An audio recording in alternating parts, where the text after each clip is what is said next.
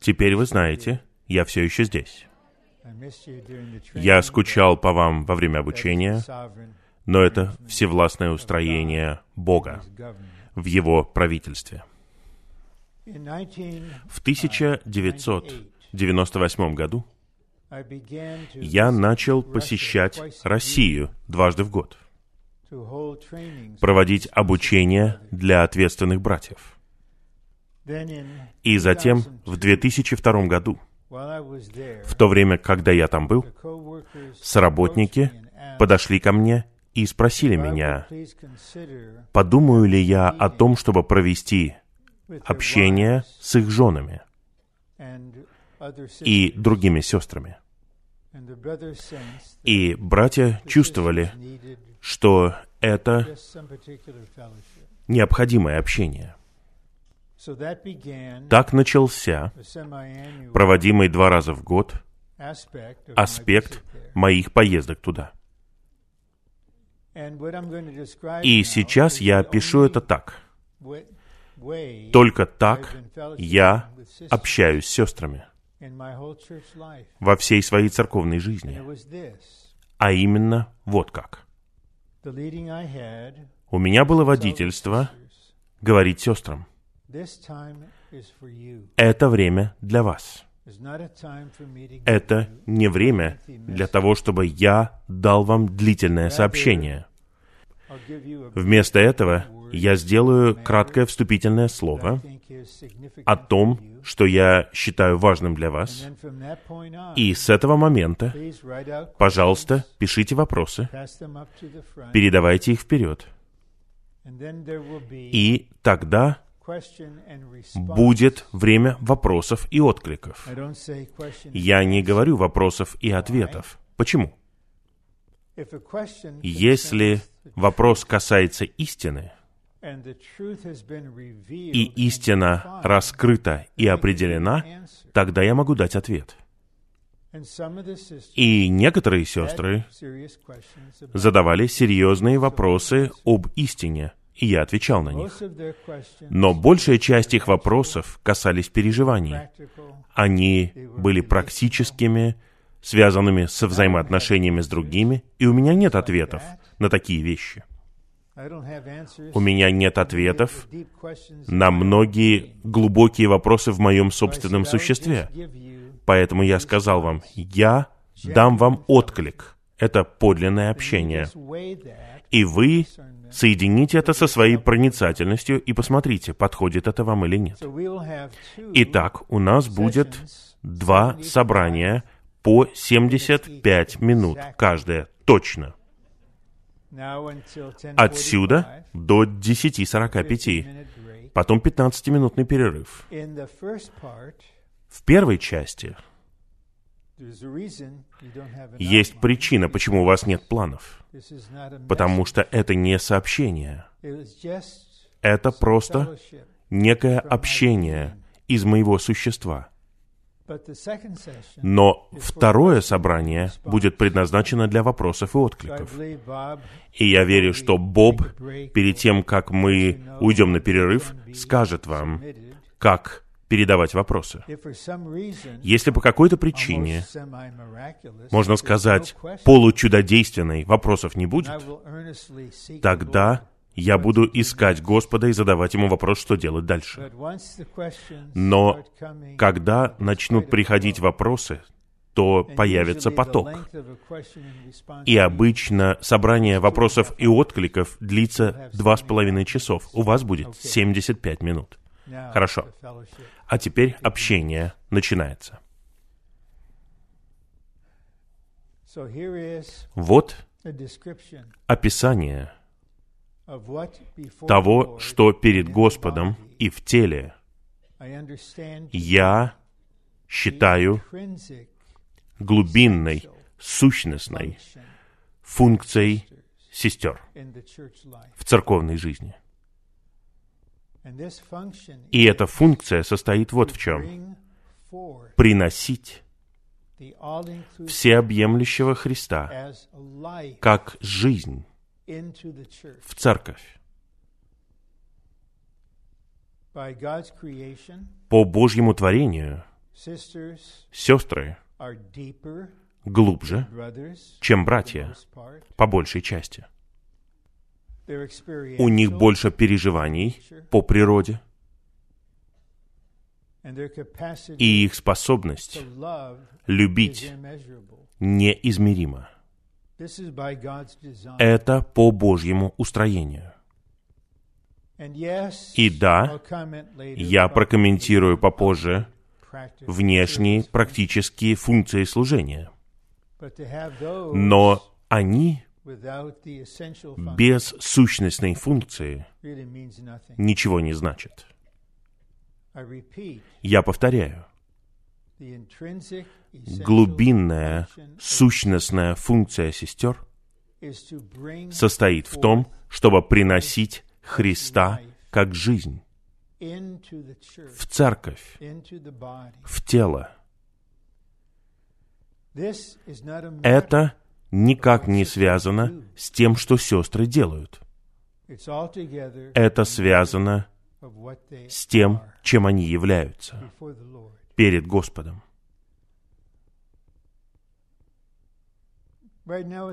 Сейчас, когда я стою здесь, я все еще ощущаю нежность и любовь с уважением по отношению к двум пожилым сестрам, которые были духовными матерями для меня. Только эти две. Одна была сестра Ли, а вторая — это та, кого вы не знаете. Просто их существование в церкви, их присутствие на собрании приносило Христа как жизнь. Это было что-то настоящее. Поэтому на этом я сосредоточусь. В 1968 году брат Ли сделал несколько сообщений о функции сестер в собрании сочинений 1968 года, первый том. И он отмечает, что в церкви, в теле, братья — это кости. Я бы добавил, наверное, мышцы, которые являются структурой, являются силой, крепостью. Но сестры — это кровь, жизнь, кровь. И сказав это, он отметил, Поэтому проблемы среди сестер намного более серьезные, нежели проблемы среди братьев. Потому что эти проблемы касаются жизненной крови, жизненного снабжения церкви органически. И он даже сказал однажды, когда он узнавал об этом, он постился и молился несколько дней. И некоторые из нас, кто был здесь, в 1977, в 1978 годах в Анахайме, и прошел через долину смерти, мы знаем, мы никогда не забудем, насколько глубокой, насколько обширной был урон, который нанесли сестры, которые отвергли порядок, у которых не было подчинения и которых использовал враг. Итак, я представляю вам две крайности. Сестры, которые являются духовными матерями, когда я просто виделся с ними случайно на тротуаре, просто улыбка, приветствие преподносила мне жизнь. Я останавливался и принимал все, что она хотела сказать. А с другой стороны, есть и эта сторона, потому что и Господь, и враг хотят использовать сестер как сосуды, чтобы осуществить свои намерения. Итак, мы не можем переоценить важность функции сестер в церкви как теле Христовом. Но я возвращаюсь к своему изначальному определению. Эта функция касается не того, как хорошо у вас получается делать практические вещи. Все полностью зависит от того, что происходит в вашем существе год за годом перед Господом. И сейчас я спрашиваю вас, не в виде допроса, а просто хочу узнать у вас. Когда вы с Господом, один на один с Ним, в чем заключается ваша основная молитва? Что больше всего в вашем существе? Можете ли вы сказать, брат Рон, я понимаю, что на сердце у Господа есть желание составить все мое существо им самим, как моей жизнью. Это его центральная работа. И да, я исповедую, что нужно исповедать. Я работаю над тем, с чем нужно работать. Но моя жизнь перед Господом — это жизнь открытого сосуда, в которой я даю Господу беспрепятственный доступ к каждой части моего существа. И сейчас у такой сестры есть глубокая, скрытая жизнь с Господом. Ее жизнь по-настоящему скрыта с Христом в Боге. И, возможно, 20% того, что она переживает, того, через что она проходит, можно рассказать. Остальное напрямую течет через ее существо в церковь. Итак, помня об этом как об основании, я хотел бы поделиться несколькими вещами, связанными с этим. А ближе к концу этого собрания, и мы закончим не пророчествованием, а молитвой, я покажу вам, что можно быть в Христе – тем, что я называю составной сестрой. Она состоит из трех сестер в Новом Завете. Я скажу, что это за сестры. О первых двух вы, наверное, догадываетесь, но третья, наверное, вас поразит. Хорошо. Если сестры хотят приносить всеобъемлющего Христа как жизнь, они должны иметь существо и жизнь подчинения. Я не знаю, как это слово влияет на вас. Подчинение. Я говорю с сестрами. Поэтому мне необходимо делать акцент на том, что такое подчинение для сестер. Когда я говорю с братьями, есть другая сторона этого.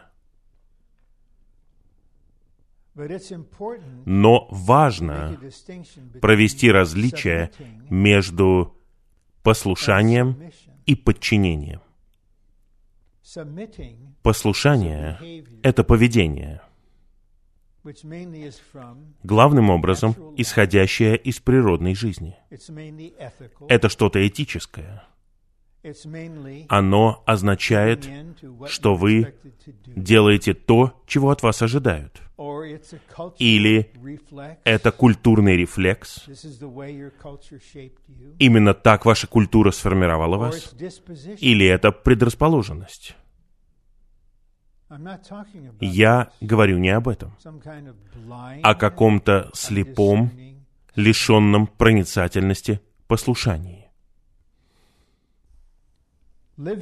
Жить и быть в подчинении — это внутреннее осознание нашего положения перед Богом.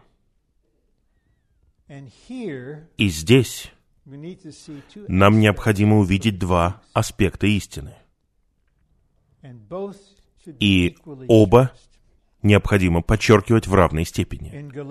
В послании к Галатам, 3 главе, стихе 28, Павел отмечает, что в Христе больше не существует трех пар людей.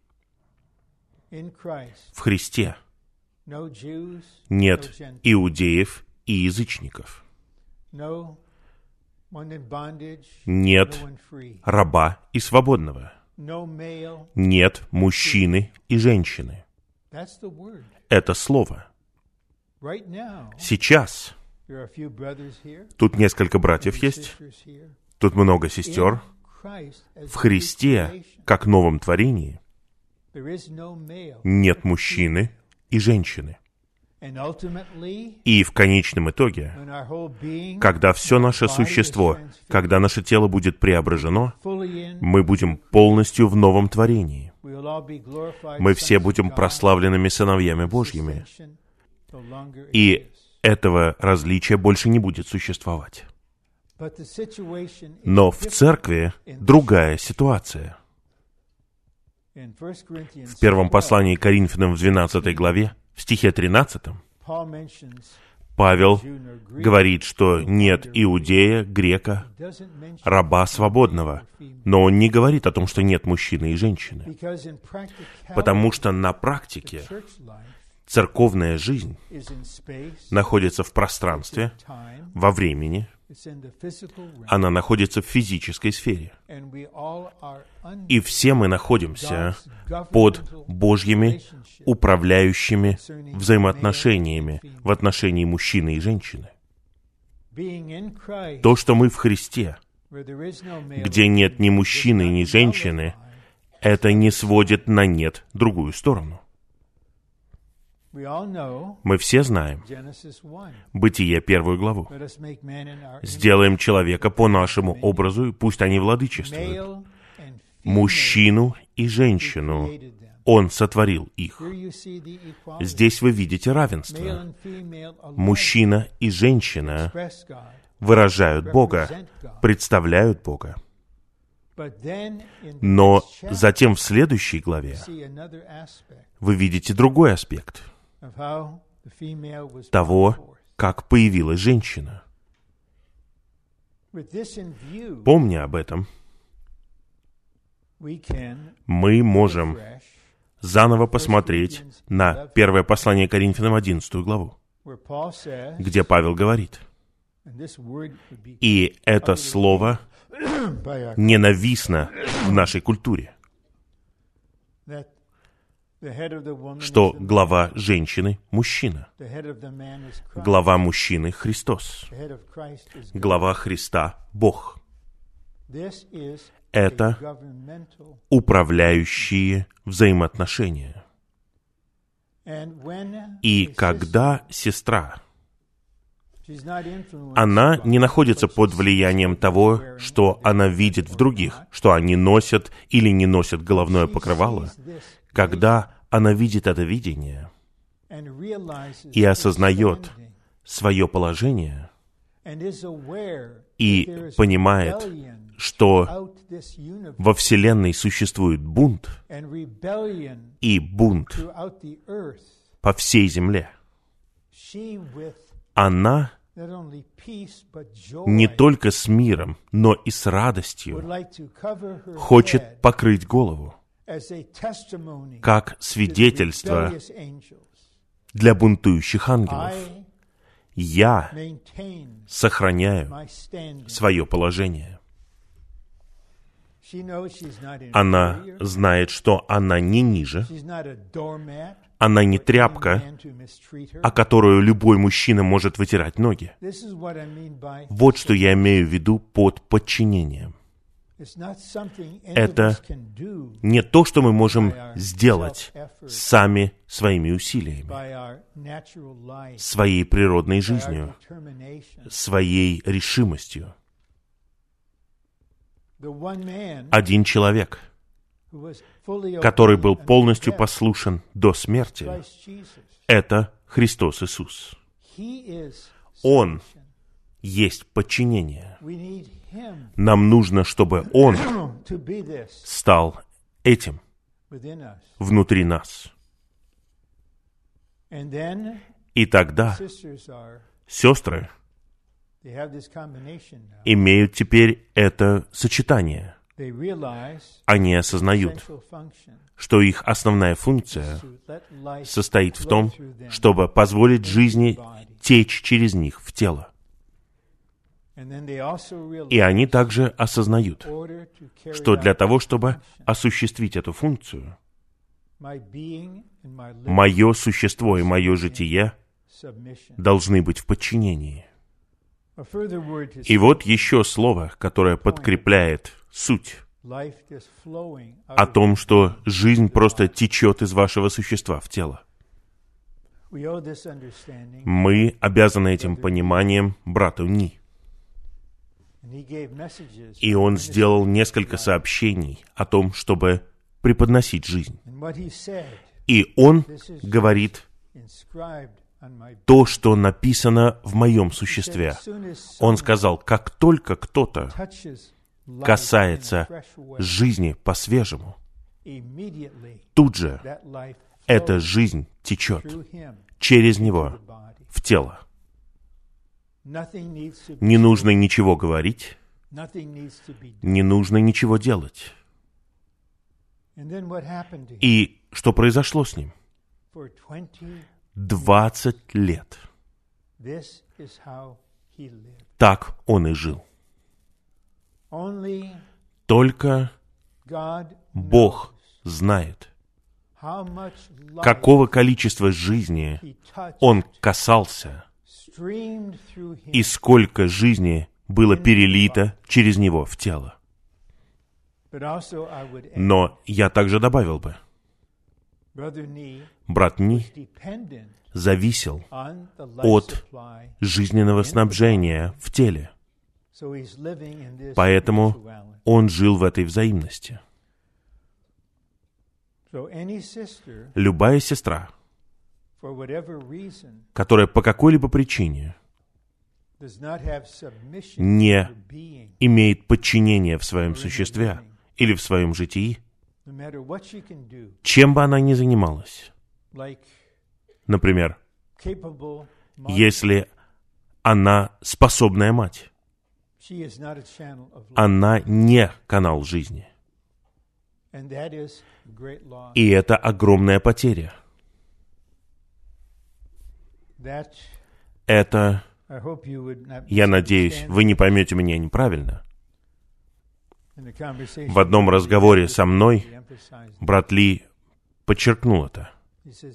Он сказал, сестрам нужно быть скрытыми, быть покрытыми. Это не означает, что вы не говорите на собраниях. Сестры могут пророчествовать, сестры могут молиться. Это означает, что вы здесь не для того, чтобы выражать самих себя каким-либо образом. Вы здесь не для того, чтобы вас признавали, не для того, чтобы вас ценили. Вы живете в действительности жизни тела в тайне, перед Отцом, который видит в тайне. И все, что вы делаете в практической церковной жизни, это подобно стволу дерева и ветвям, которые поддерживаются глубокими корнями. А теперь, на основании того, что мы только что рассмотрели, я хочу представить вам что-то, с чем вы знакомы, но я надеюсь, что это знакомство не сделает это чем-то старым. Это для меня что-то новое. И я хотел бы представить это вам так. Я понимаю, что по мере того, как я старею физически, по водительству Господа, я изменю свое расписание поездок и так далее. У меня есть брат Ли как пример. Но я служу таким вот образом последние 25 лет.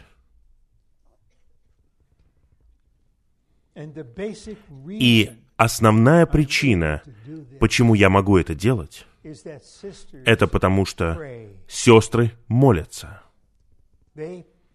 Они молятся.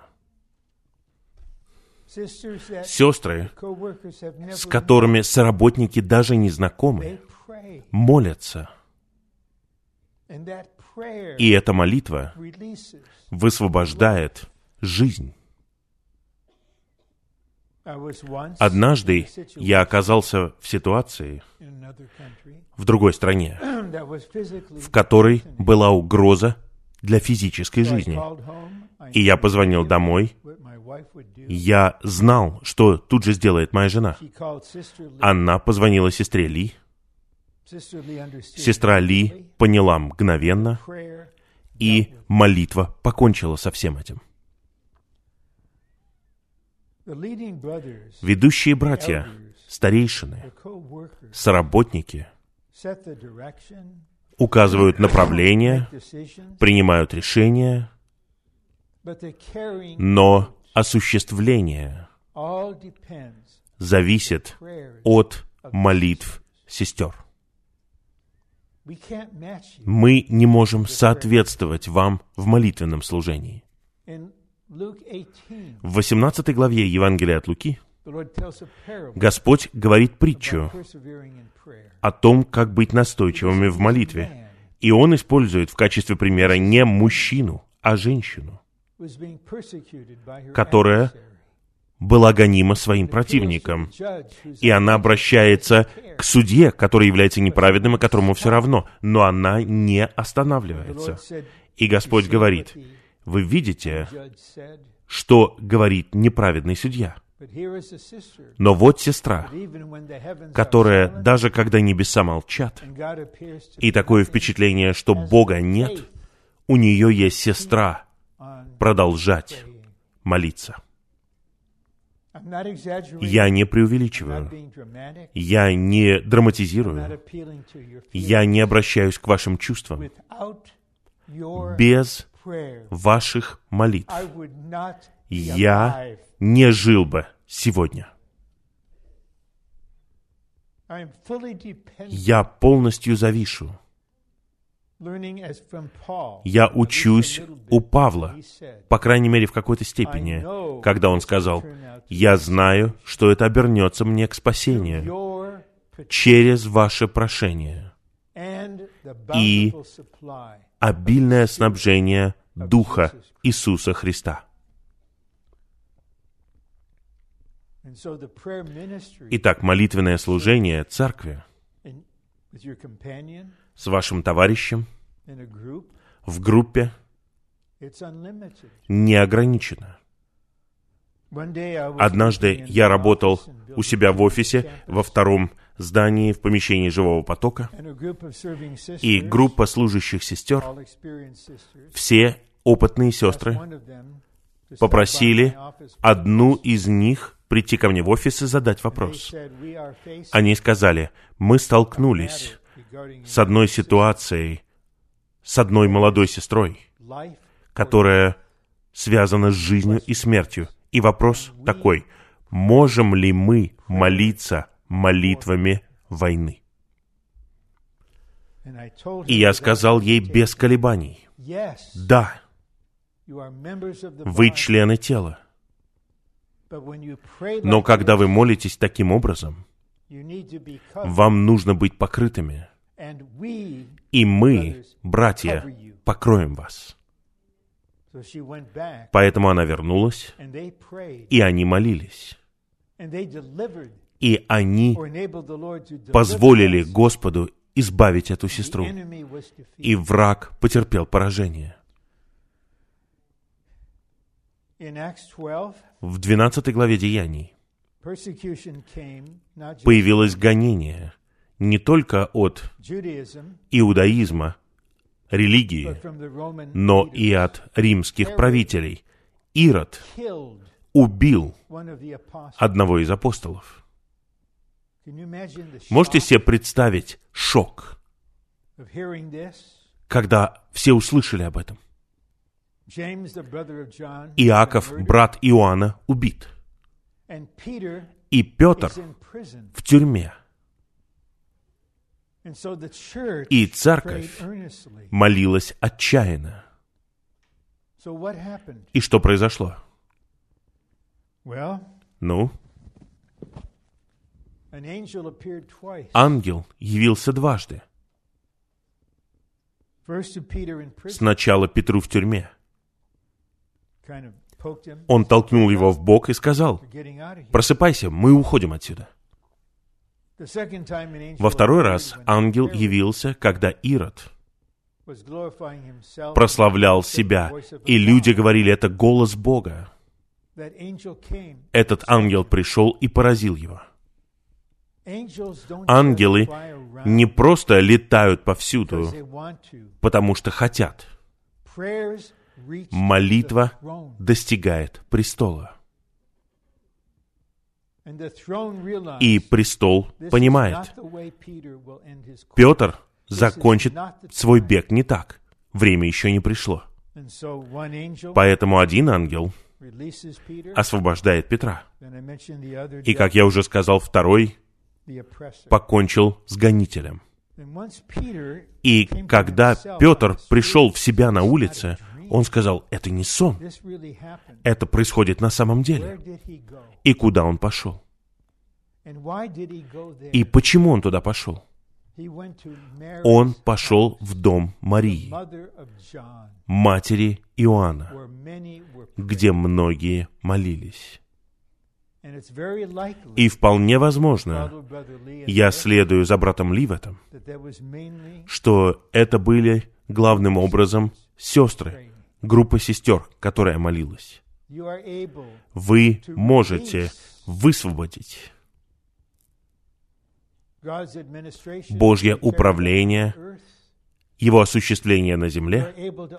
Вы можете открыть небеса, чтобы излить благословение. Вы можете применить победу Христа к нынешним нападкам врага. Пусть Господь покроет меня и вас.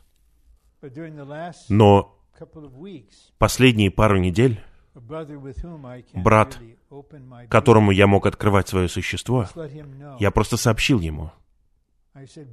Я сказал, брат, я под постоянными нападками смерти со всех сторон.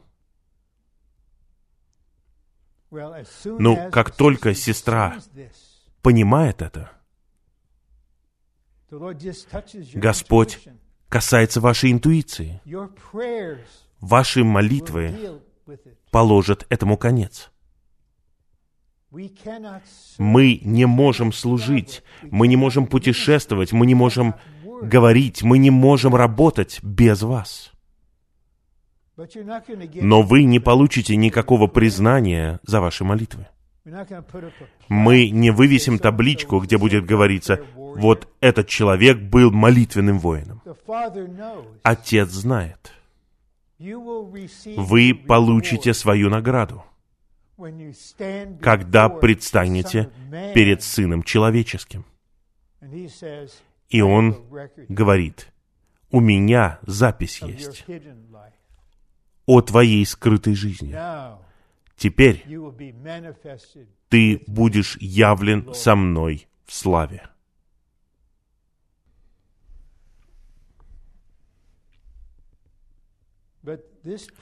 Но это молитвенное служение тесно связано с тем, чтобы быть в жизни подчинения.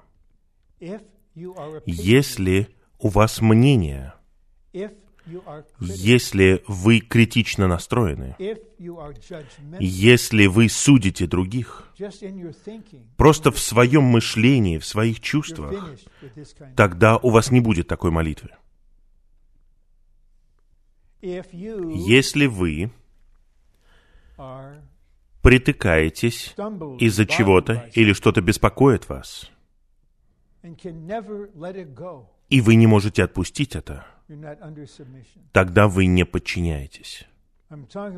Я говорю о состоянии вашего внутреннего существа. Вы не можете жить посредством дерева познания добра и зла. Вы не можете оценивать что-либо согласно правильному и неправильному. Вы находитесь в потоке жизни.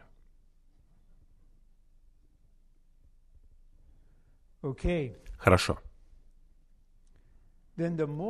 Чем больше мы позволяем Господу день за днем встраивать себя в нас, и чем больше мы находимся в жизни подчинения, тогда появляется молитвенное служение. Если брат хочет войти в подлинное служение, которое выходит за пределы дара или знания, подлинное служение, как мы знаем из второго послания Коринфянам. Это является итогом откровения и страданий. Другого пути не существует. Молитвенное служение еще выше этого. В деяниях мы видим, что ученики сказали, пускай другие обслуживают столы, а мы отдадим себя молитве и служению Слова. А теперь мы идем вперед. И мы перейдем к другим вопросам. И я намекал на это, и поэтому сейчас я хочу пояснить это. Это то, что я по-настоящему не понимаю. Я не понимаю этого ни в ком. И особенно я не понимаю этого в сестрах. Но я знаю несколько случаев, которые касаются сестры, которая является женой старейшины. Она обиделась, и 20 лет, уже сейчас почти 30 лет, так и не отпустила этот вопрос. По какой-то причине так и не простила эту обиду.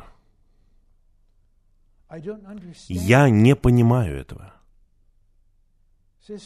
Сестры, разве вы не знаете истину о Царстве? Вы отказываетесь прощать, и это будет стоить вам Царство. Есть эта сторона. Но несколько раз, это в контексте обучения, сестры просили общения и описывали, что со мной произошло вот такое и такое, я хочу простить, но не могу. И я помогал им понять. Вам нужно понять кое-что. Что с вами произошло? Вас не просто обидели, вас поранили, вас изранили. Это происходит среди нас. Мы просто сталкиваемся, наши предрасположенности сталкиваются. Люди говорят что-то, у них бывает какой-то настрой. И я отметил, у вас есть желание простить. У вас на самом деле есть прощение, но вы чувствуете, что у вас его нет, потому что рана не исцелена. Поэтому вам нужно прийти к Господу, открыть свое существо и позволить Ему лить в рану вино и масло, исцелять вас в жизни. Когда это произойдет, это будет просто отдаленное воспоминание. У вас не будет никаких чувств.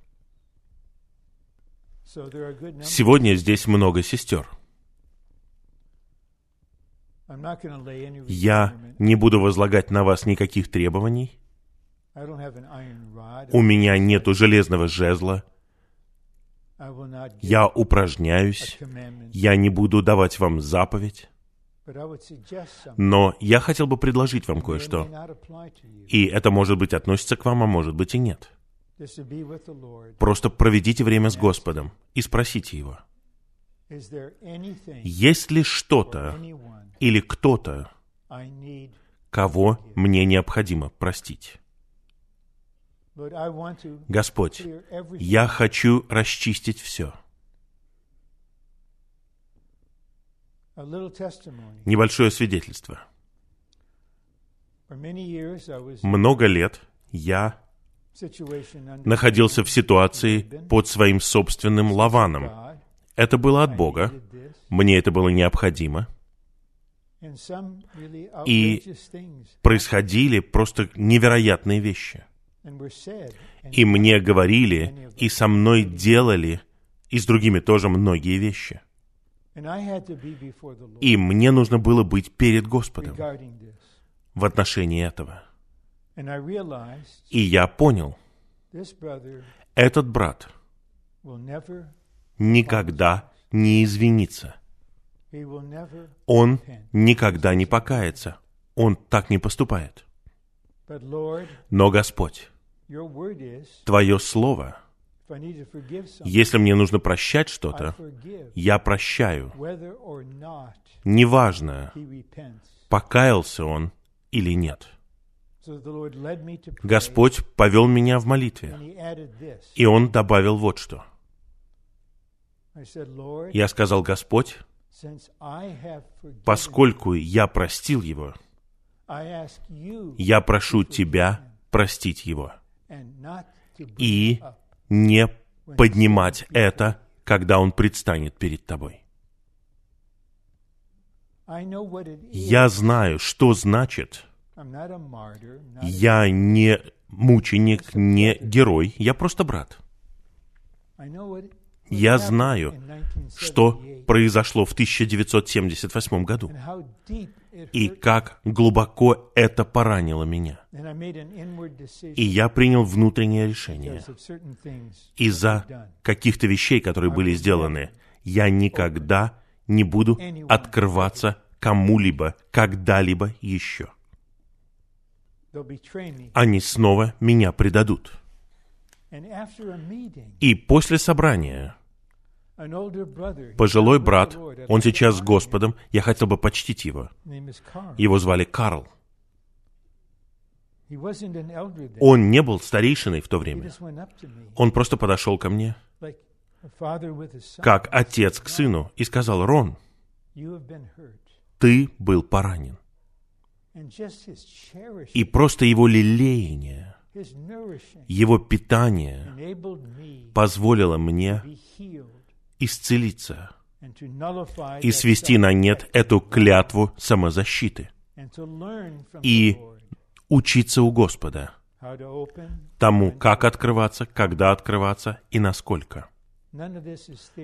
Все это не теория для меня. Следующее. Я должен использовать слово. Это драгоценное слово. Но оно, может быть, испугает вас. И я не прячусь за братом Ли. Я беру ответственность за то, что я говорю. Но в одном из сообщений, в той книге, о которой я вам говорил, в контексте молитвенного служения сестер, брат Ли говорит, «Сестры, вам нужно быть сокрушенными. Быть сокрушенными. Решительное действие дисциплинирование духа должно затронуть ваше «я». И когда это произойдет, когда произойдет прорыв, ничто не сможет обидеть вас. Что-то, может быть, поранит вас, но это не обижает вас. И теперь вы готовы и способны приносить себя в жертву, не защищать себя. Я повторяю, я говорю с сестрами. Различие между сестрами и братьями в этом незначительно, но есть различия. Я довольно ясно понимаю это. Не намеренно. Я не исследую, я не шпионю, я не держу в памяти какие-то вещи. Но, мои дорогие сестры, есть очень немного сестер, которые по-настоящему духовно зрелые. И это отчаянная нужда. Достичь минимального возраста 20 лет. Мы говорили об этом на обучении. Вы сейчас полностью на четвертом этапе. Но вам нужно пройти всю работу креста над плотью, нашим «я», природным составом. И мое сердце полно любовной заботы. Когда я вижу сестру, может быть, она здесь 50 лет, может быть, она жена старейшины? Или нет, очень верная, приезжает на все праздники, приходит на все собрания, участвует в практическом служении. И вот я понимаю, она стоит передо мной, и у нее несокрушенная оболочка. Однажды некоторые из нас обедали с братом Ли. Он всегда был очень осторожен, когда он говорил о ситуациях. Он говорил об одном брате, который является старейшиной в одном городе, и о его жене. И он прокомментировал так. Ей необходимо сокрушение. А что вам делать, когда вы слышите такое? Я не знаю. Хотите ли вы перечитать часть этой книги «Сокрушение внешнего человека»? Но я не предлагаю вам этого. Вместо этого я предлагаю вам вот что. Чтобы вы пришли к Господу в вере и любви, открыли бы свое существо для Него. и помолились так. Господь, я не хочу оставаться несокрушенным и не затронутым крестом всю оставшуюся жизнь. Господь, я готов к тому, чтобы Ты дал мне переживания, которые мне необходимы, чтобы я был пустым и сокрушенным сосудом.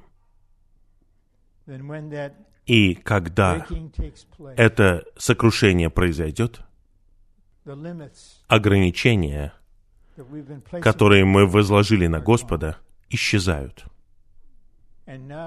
И теперь Он может достичь глубин вашего существа. Если этого не произойдет, то среди нас будет два вида пожилых сестер. И я никого не имею в виду, пожалуйста, не будьте субъективными, я не целюсь на вас. Я говорю в принципе. Поскольку они пожилые, независимо от их духовного развития, мы уважаем их. Мы чтим их. Но мы не слепы. Мы понимаем, вот сестра, как сестра Ли. А вот другая сестра, полное мнение, пожилая сестра. Ее «я» сильнее сейчас, чем когда она была среднего возраста. Это очень реальная ситуация. Поэтому брат Ли проводил обучение для нас только для Анахайма и Хантингтон-Бич в 1981 году обучение совершенствования. И это обучение было основано на этом вопросе. Ваш рост в жизни соответствует ли годам, проведенным в церкви? И он показал причины. Это вопросы, связанные с глубинной, сущностной функцией сестер, чтобы произвести как жизнь всеобъемлющего Христа, который внедрялся и до сих пор внедряется в, их существо ради тела. Эти сестры молятся не только о своем духовном развитии. Они начинают молиться так. Да, Господь, я хочу быть победителем. Я хочу быть частью невесты. Но, Господь, сейчас я молюсь о чем-то, что выше этого. Обретай меня ради тела. Расти во мне ради церкви, ради святых. Делай все, что тебе необходимо сделать чтобы ты обрел все мое существо ради этой цели. А теперь у нас осталось примерно 21 минута, и нам нужно где-то 2 или 3 минуты, чтобы мы помолились после этого. Я хотел бы отметить эту составную сестру, состоящую из трех женщин, трех сестер в Новом Завете. И первая — это Мария. Мария, сестра Марфы. В десятой главе Евангелия от Луки Марфа очень активна. Мария сидит у ног Господа и слушает. Слушает. Нам необходимо осознать, что когда мы слушаем, это нечто глубже, чем когда мы видим. Когда сам Господь говорит с семью церквями, Он говорит семь раз. Тот, кто имеет ухо, пусть услышит, что Дух говорит церквям. Поэтому, чтобы слышать, требуется, чтобы мы вышли из своей субъективности, из нашего самосознания, и чтобы мы были просто открыты слушать все, что Господь скажет. И та же самая Мария в 12 главе Евангелия от Иоанна разбила алебастровый сосуд и помазала Господа. Когда необходима иллюстрация абсолютной любви Господу, то мы видим не мужчину, мы видим сестру. Она, эта сестра, поняла кое-что, что братья-апостолы не поняли. Господь сказал, «Она помазала меня заранее для моего погребения. Она знала, что случится. И она ухватилась за эту возможность и излила из глубин своего существа скрытую долю. Некоторые спрашивали меня, немногие, но несколько человек, почему я написал эту строчку в гимне. «Из глубин любовью изливаясь». Что это значит? Это значит, что что-то накапливается в вашем существе. И это предназначено не для вас, не для других, не для церкви. Это предназначено для Господа. Поэтому это что-то скрытое даже от вас. Но когда приходит время для того, чтобы вы из любви излили все свое существо на Него, вы обнаруживаете, что здесь есть что-то только для тебя. И, возможно, вы задумаетесь, не будучи самосозерцающим, как развивается ваша любовь к Господу согласно восьми главам песни песней. Останемся ли мы вовеки в первой главе? Пусть Он целует меня поцелуями своих уст. Твоя любовь лучше вина. Нет, мы хотим двигаться вперед, туда, где Господь говорит ей, «Твоя любовь лучше вина». Сестры, мы не можем сравниться с вами. Мы можем лишь учиться у вас, следовать за образцом глубин любви Господу и изливать все существо на Него. Затем мы видим Марфу. И мне кажется, что у меня есть кое-что интересное, что я могу сказать о Марфе. Но вы должны дослушать до конца. И я думаю, вы будете воодушевлены. В 10 главе Евангелия от Луки, в стихе 38, мы видим, что одна женщина по имени Марфа приняла Господа в свой дом. 39 стих, что Мария сидит у ее ног и слушает его слово. А Марфа хлопотала много служа. Послушайте внимательно. Она сказала, «Господь, неужели тебя не заботит, что моя сестра оставила меня служить одну? Скажи же ей, чтобы она взялась за работу вместе со мной. Это что-то сильное, очень сильное. Тебе что, все равно? Скажи ей. Вот, если это будет слушать непреобразованный, гордый мужчина, я знаю это на основании работы Господа, он сказал бы, ты сильная, а я сильнее. Я никогда не потерплю поражение от женщины, неважно, какая ты сильная.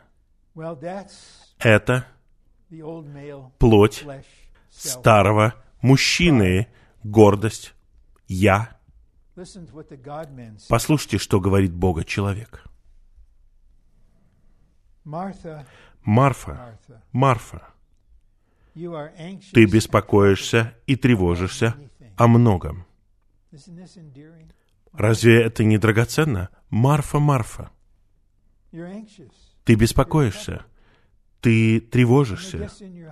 Я гость в твоем доме. Ты хочешь, чтобы еда была хорошо приготовлена, стол был накрыт, и все ты делаешь сама. Но нужно одно. Марфа.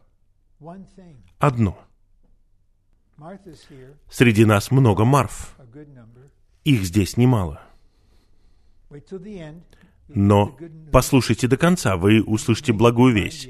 Не надо делать выводы пока.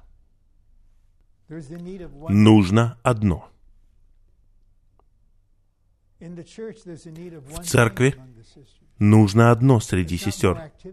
Не больше деятельности, больше дел, а нужно больше сидеть, слушать и любить.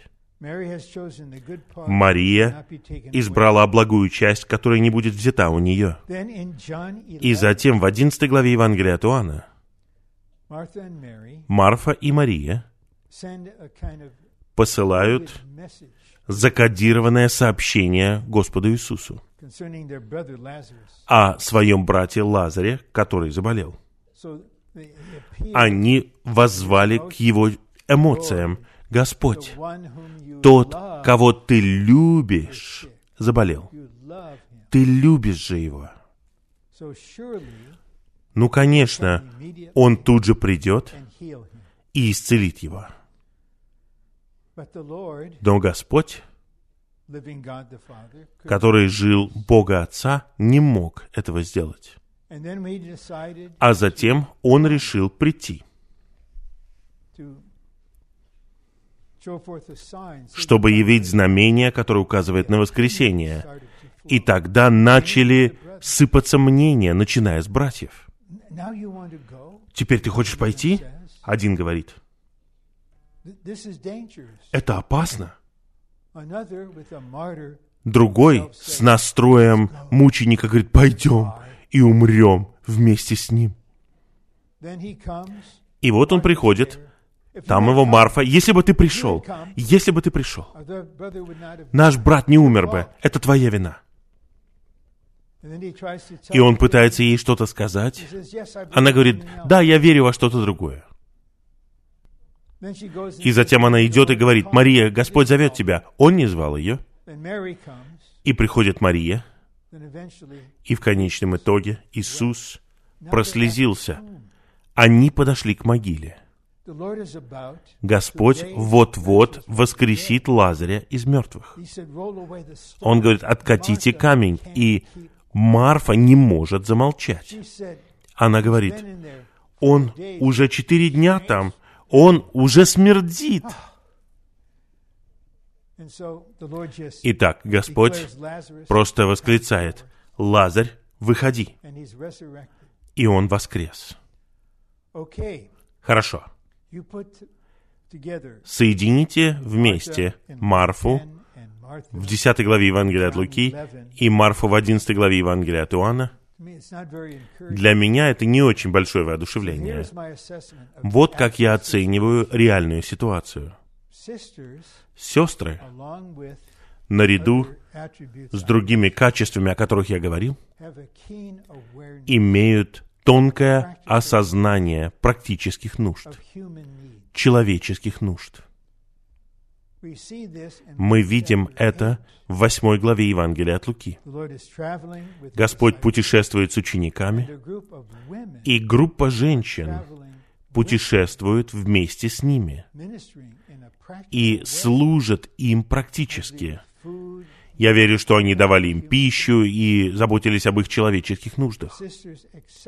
Сестры превосходят нас в этом. И Марфа превосходна в этом. Поэтому у нас не может быть церковной жизни без Марфы. Но Марфа такая сильная, у нее столько мнений, что у нас не может быть церковная жизнь и с Марфой тоже. Хорошо. Но благая весть.